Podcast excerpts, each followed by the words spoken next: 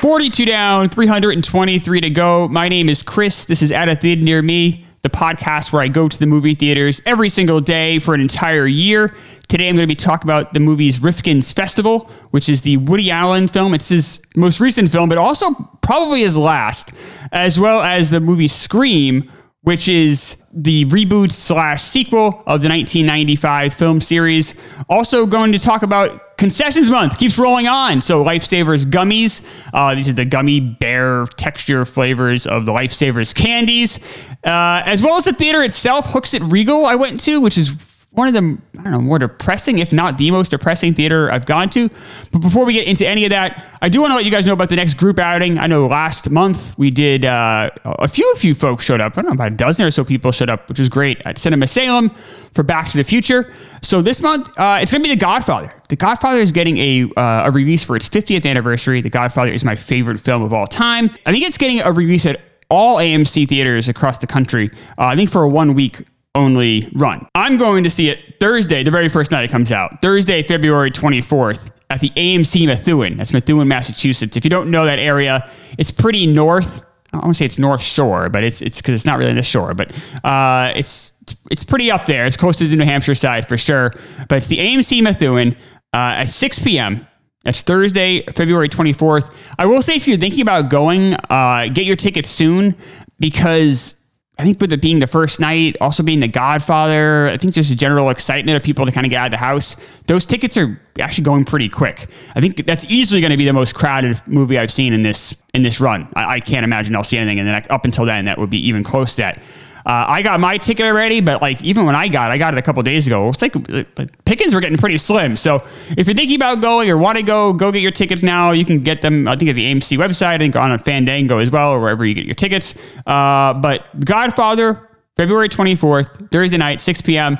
I'll probably get there at 5:30. That lobby's pretty large, so we can, you know, bullshit about Godfather, whatever, before the movie starts. Um, that's gonna be an amazing. I've never seen The Godfather in the theaters before. I am very excited for that experience. Check that out with, with me. Hopefully, I'll, I'll see you folks there. Um, but let's talk Hooksett Regal for a second. So this is where I saw uh, the movie Scream. So Hooksett Regal is in an industrial park. Now, it's not a like true tried and true industrial park where it's you know it's say you know 18 different random manufacturing plants. It's not quite like that. I think there's like a, a, a medical center and then like a Polaris uh, like snowmobile place that also may create some parks there as well. That's the sign you see when you drive in. In fact, the industrial park is called Central Park 2, which is odd. I mean, I, I have to imagine that's just a, a second Central Park industrial park. I can't imagine they're calling this the sequel of the park in New York City. It would be bizarre.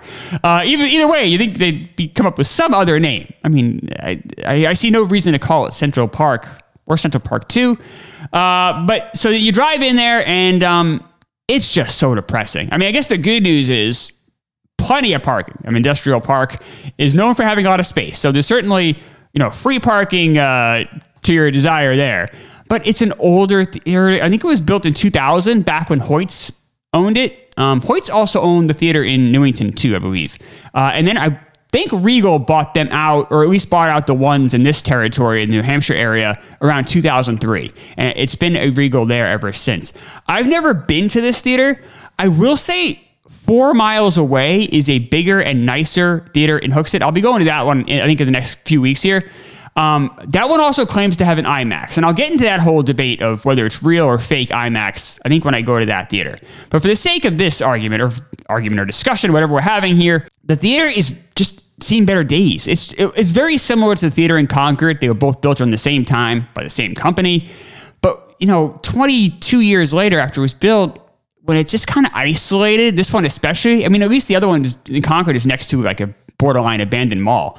This is near nothing. Uh, so you know, you you pull in there and concession stand is dark again. You have these like random like outdated video games in the corners, like two or three of them. It's by 2022 standard, it just seems like half of an effort, which I get it. I mean, you know, I mean, a big reason obviously is the movie industry is tanking. So I mean, they're not gonna reinvest new funds into a outdated theater that honestly probably shouldn't exist. I mean, there's another theater that's nicer four miles away. Hooksett is a city with a population of around 14,000 people.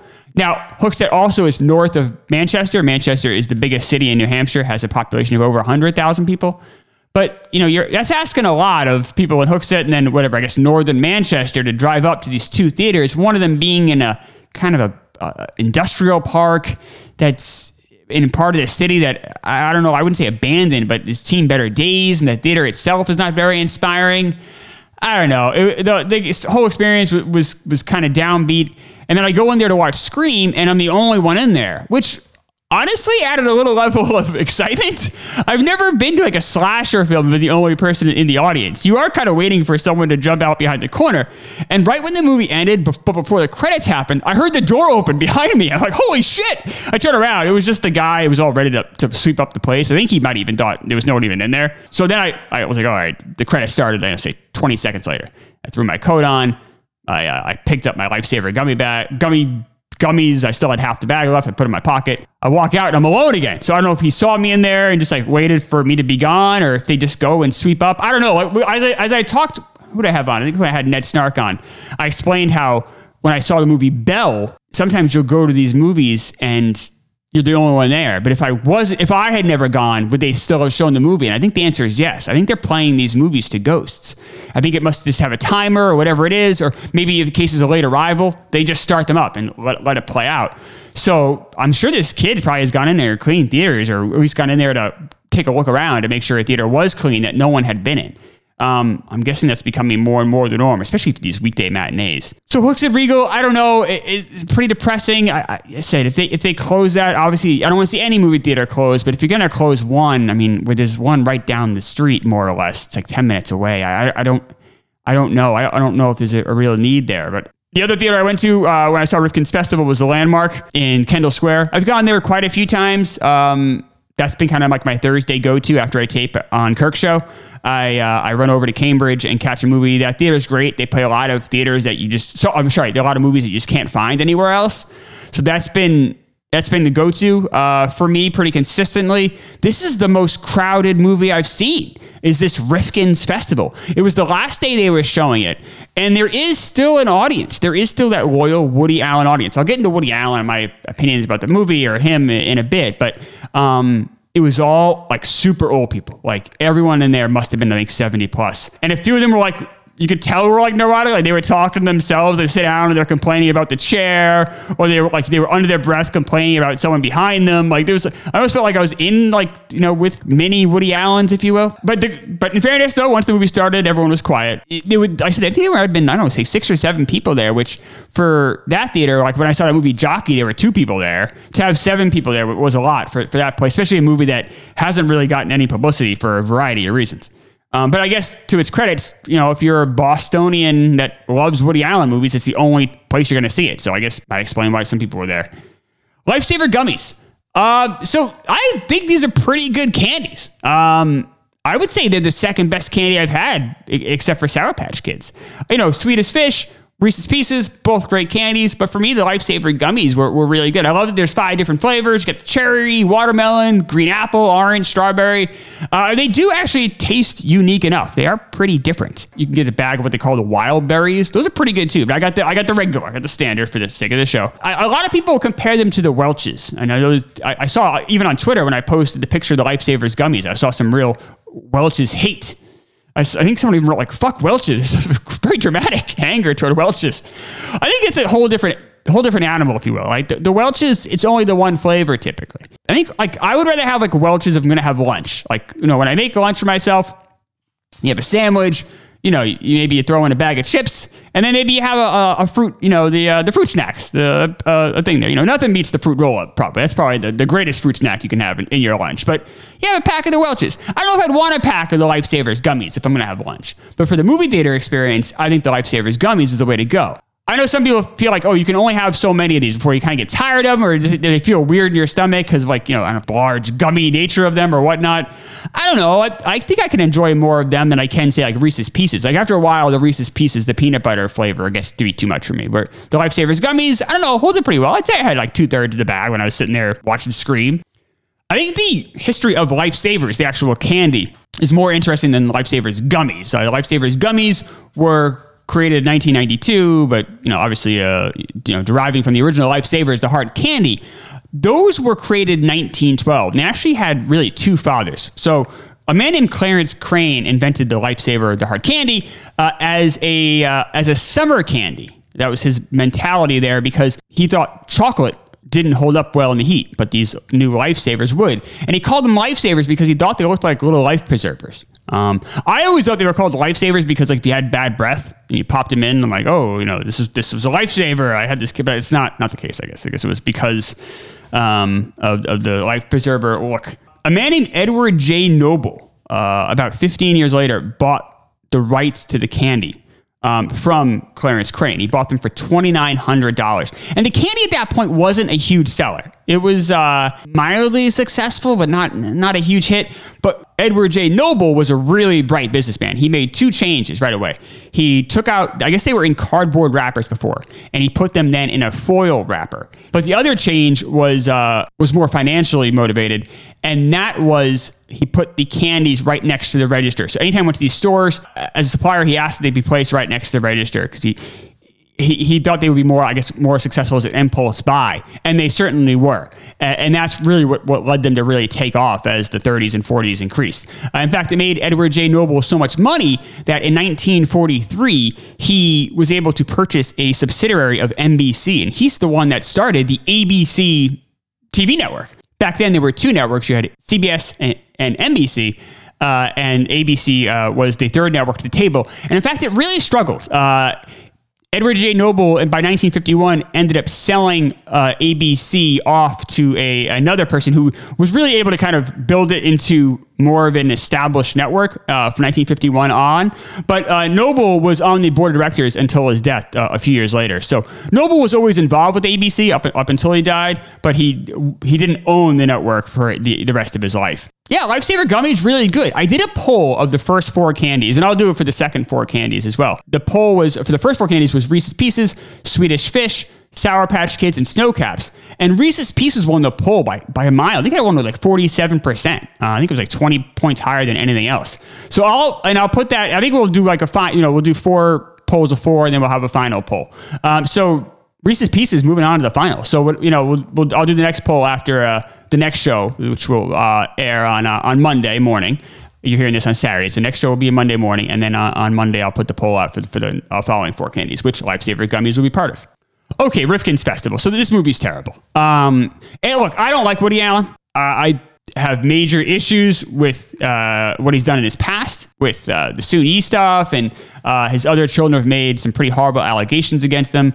I don't find Woody Allen particularly funny. I never did. I will say these allegations, uh, all the Soon-Yi stuff and some of the other stuff, uh, the Mia Farrow allegations, rather, all kind of came out in the early mid 90s.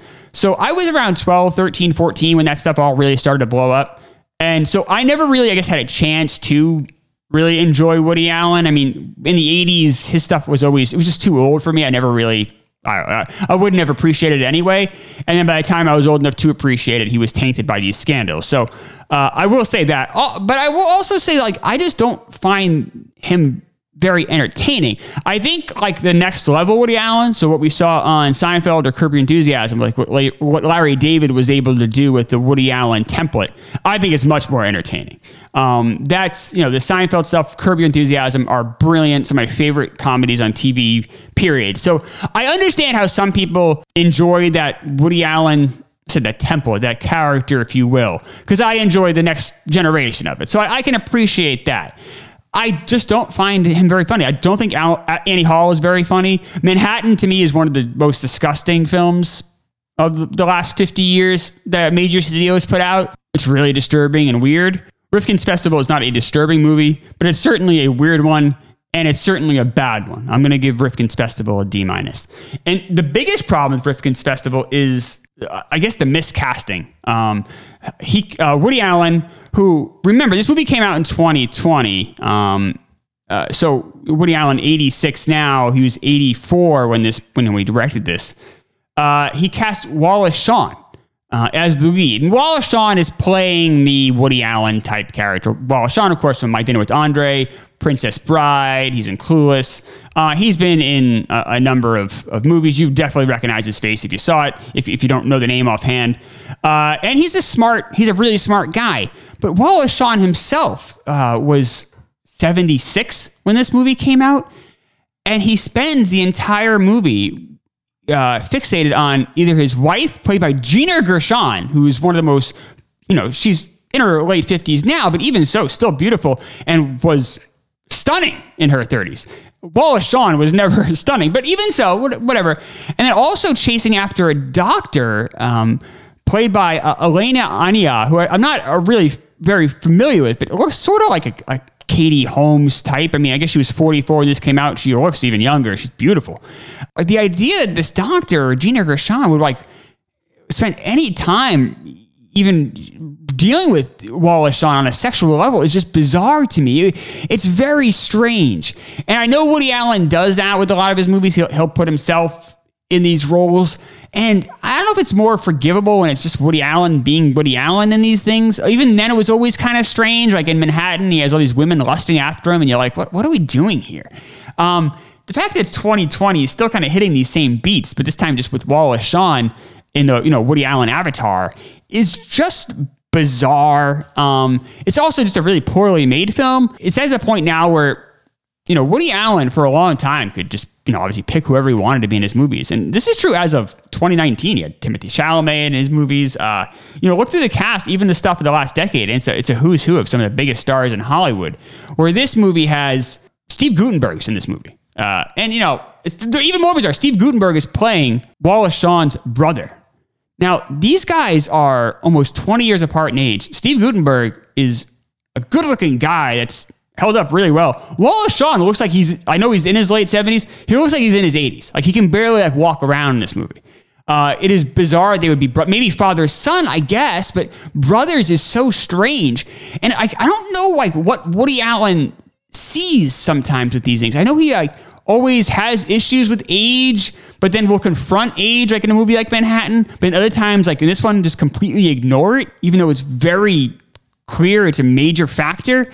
I, I don't really get it. So I guess the other big name in this movie is Christoph Waltz. Now, Waltz is uh, he's in he's in the credits as starring this movie. You don't see him until there's eight minutes left in the movie, so he's barely in it. Uh, but the movie itself is the idea is that um, Gina Gershon and Wallace Shawn go to a film festival in Spain, and Wallace Shawn's having issues with, with his marriage with Gina Gershon, and it keeps cutting away, or he has dreams because Wallace Shawn's a big film fan of uh, and the dreams are in the frame of classic films, like black and white European films, like Jules and Jim or Eight and a Half, so like Fellini or Bergman, or uh, so you know it'll keep kind of cutting away. I don't say the spoofs, but almost like reimaginings of some of those movies, which is a fine technique, I guess. I don't think there's anything particular clever about that in 2020. Um, that might have been an interesting thing to kind of play with in 1968 but now it feels it doesn't feel that original or interesting. The stuff that's not that's taking place in our real time in our reality if you will at times shot poorly. Now we had the cinematographer and i'm going to say his name wrong uh, vittorio sotaro. Uh, now Sotaro is a great cinematographer. He did uh, Apocalypse Now, which is shot brilliantly. He did The Last Emperor, which is amazingly shot. But I mean, how he's he's also in his late 70s. And sometimes like the lighting was strange. He would try to bathe things in sunlight, but it didn't quite work. The editing was bizarre. Uh, now it's the same editor he's had since 1999. Uh, editor is Alisa Lepselter. Uh, see, the thing is like Woody Allen now can only work with either the people he's always worked with or actors who like Steve Guttenberg types, because uh, no one knew will work with with Allen. I mean, he's he's so tainted finally by these scandals. It's amazing that he was able to get away with this for so long. So like Roman Polanski. I mean, these guys have major skeletons in their closet, and people were still lining up to work with them. But that's just not the case anymore. And that's what happened with this movie. So in February 2019, uh, Amazon Studios uh, had already signed a deal with Woody Allen. They dropped him from the deal. It was a five picture deal, and, and they cut him. So uh, he was basically a, a, free agent, but no one wanted him. So he ended up signing a deal for to make this movie with uh, a production company Gravier Productions, Media Pro, Wildside. Those are the production companies. I've never even heard of those. It's distributed in Spain and Italy. So it did actually get a release two years ago. It's just not getting the release in America until uh, I think this came out January 28th, so you know fairly recently. And I think this might be even a, a Landmark Theaters exclusive. This movie is now obviously not going to make very much money. It was actually an interesting note here. Uh, photography began before the pandemic. It began in July of 2019 in Spain. It ended on August 16th, a week ahead of schedule. I'm not surprised to hear that. Things look. I mean, I guess I am surprised because things look rushed. Uh, so you'd almost think they were like behind schedule and playing catch up, but just you could tell they were just like barreling through these these scenes, and the, some of the line readings are awkward you know, Woody Allen at this point is really old. Like I said, he's 83, 84 when he directed this. It's his 49th film. Uh, he has, he has, I don't think he has anything, uh, any films he's working on right now. So I think this is probably going to be the, the end for him. But, you know, you hear Quentin Tarantino say, I, I want to stop at 10 movies because it doesn't go well for old directors. And I, you know, I'm such a huge Tarantino fan. I hear that, and I kind of, you know, I kind of wince. I'm like, well, no, I don't know. Scorsese's still doing good stuff. I, I love The Irishman. Uh, Eastwood is still doing, you know, up until re- pretty recently, was still doing good stuff into his 80s. I mean, Sully is something he directed in his 80s. That's a good movie. So, I mean, I don't know. You can still make it work, but like, I, I think those are exceptions. I think Tarantino is actually probably right. I, you know, once the director does get too old, it does get sloppy. Look at Hitchcock. And look, I don't like Woody Allen, right? I have some issues with him, but Manhattan is a beautiful film. Uh, you know, obviously, you have Gordon Willis's uh, cinematography there. But I mean, you know, Woody Allen was there directing that as well. And it is an absolutely, it's one of the most beautiful films you'll ever see. This is not, this is a slap together movie. This movie looks like shit. It's just a sloppy movie made by, uh, it's either made by someone who's his first movie or his last. So, you know, a really young person, draw, or some old guy that is just kind of going through the motions here there's nothing new in this that he's trying to say that he hasn't already said in a lot of his uh, in a lot of even his more recent movies. Another example, Match Point. Match Point, a beautiful film. That film looks really good. It's not as beautiful as Manhattan, but it's a good, crisp movie. It's really well edited. It's a sharp movie. This has none of that. Um, this this is a, a, really bad movie by anyone's standard. Yeah, D minus for me. Uh, a pretty, pretty awful film. Okay, so Scream. So Scream is similar, I guess, in some regards to Rifkin's Festival in that you know, everyone going to Rifkin's Festival loves Woody Allen. That's why they're going. Everyone who's going to see this movie, I imagine, uh, is a fan of the first film series. Uh, if you're a fan of the Scream films, you'll like this.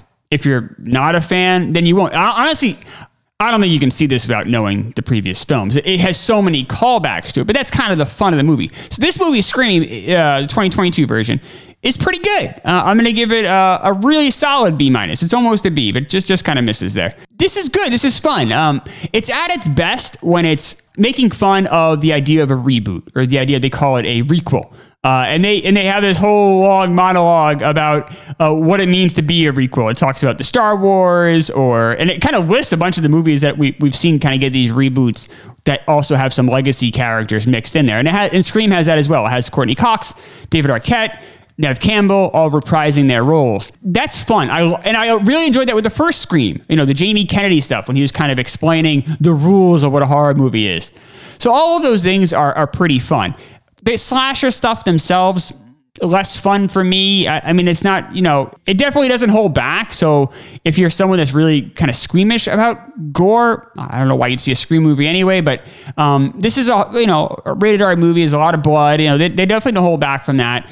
Uh, but it's, it's also doesn't really break any new ground where I feel like the first Scream did still. Like, yes, it was definitely putting the genre on its ear and making fun of the genre and being super meta. And this movie does that as well. But I also felt like it was doing some new, interesting, scary things. I mean, that first open with Drew Barrymore is terrifying. This doesn't have anything like that in it. Now, this is the first a Scream movie that was not directed by Wes Craven.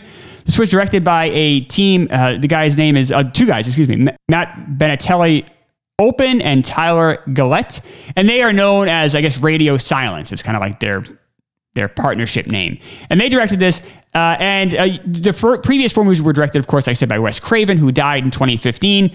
And there hasn't been a Scream sequel in over 10 years. And there's a couple reasons for that. You know, A, Wes Craven died, and then B, all the Weinstein stuff. You know, for years, Scream was a huge moneymaker for Miramax. And then when the Weinstein scandal broke, and then didn't really have a home. Eventually, Paramount wisely grabbed it. Paramount is now kind of known as kind of a joke around some in some movie circles as a, this only studio doesn't have any IP, and that's why they're really struggling to Paramount's credit, they've been doing their best to try to pick up some IPs. Now, obviously, they have Top Gun, they have Mission Impossible. Adding something like Scream is especially wise for them. Scream movies don't cost very much to make, and they they turn a pretty good profit. This one costs 24 million. You figure after marketing and everything, say 40 or 50 million, it's already brought in over 120 worldwide. Uh, I think it's made what 70 domestic. The other IP they have that they've been that they just put out last week, Jackass, Jackass Forever. Um, Jackass movies don't cost anything to make made $28 million last week. So that's exactly what Paramount should be doing is, you know, it doesn't need to be superheroes. It, you know, doesn't need to be Star Wars. There are some other IPs out there that people do still love and still want to go see, especially ones that don't cost a lot to make. That is perfect. Paramount, you know, people have been, not, I've been making fun of them for sure the last couple years. People have been knocking them. They've, no studio has been smarter to start this year off than Paramount. Uh, and you figure, I know they pushed Mission Impossible back, so it doesn't look like we're getting one of those movies this year. But they got Top Gun coming this summer. And if they can get a couple other IPs out there, like a Scream or Jackass, that are don't cost a ton to make, that still have a real adoration, especially among Gen Xers that have some disposable income right now as they get older, that's a smart play right there. And this movie is pretty good. Um, like I said, they, they, don't break any new ground. The meta stuff is is fun. The new cat, like the, the younger kids, are, are good. Uh, Melissa Barrera is the is the lead there, uh, kind of the lead new kid, if you will. Uh, she's very good. Um, the cast is strong. I don't say any real true standouts, but it, it's certainly a fun movie. Um, but don't expect it to be as good as the original Scream. But I think it's it might even be just as good, if not better, than some of the sequels. So, uh, if you enjoy Scream, definitely go out and see it for sure. Uh, if you're someone that's kind of lukewarm on Scream, or don't like it, obviously this is this is a pass. If you've never seen any of the Scream movies, you're definitely going to want to uh, watch them uh, to before you, you head in because there's just so many callbacks. You'll be completely lost. Okay, so I'll be back on Monday with a box office report. I'll have a budget report. And I'll have seen a couple movies that I think should be pretty interesting to talk about. I'm going to see Beatles Get Back uh, on IMAX. I'm seeing that um, on Saturday. So that's a it's the rooftop concert they had. I don't love to see concert movies, but this is getting a wide release uh, among IMAX theaters at least, and it's the Beatles, so I think there's a lot to talk about there. And then the other movie I'm seeing is Bridesmaids. Um, it's getting a uh, a one day showing on Super Bowl Sunday in the morning, so I'll be checking out Bridesmaids as well. I think it's playing at the Red River Theater in Concord. So I'll have reports on those theaters, on those movies, as well as the box office and the budget report. I will talk to you folks on Monday.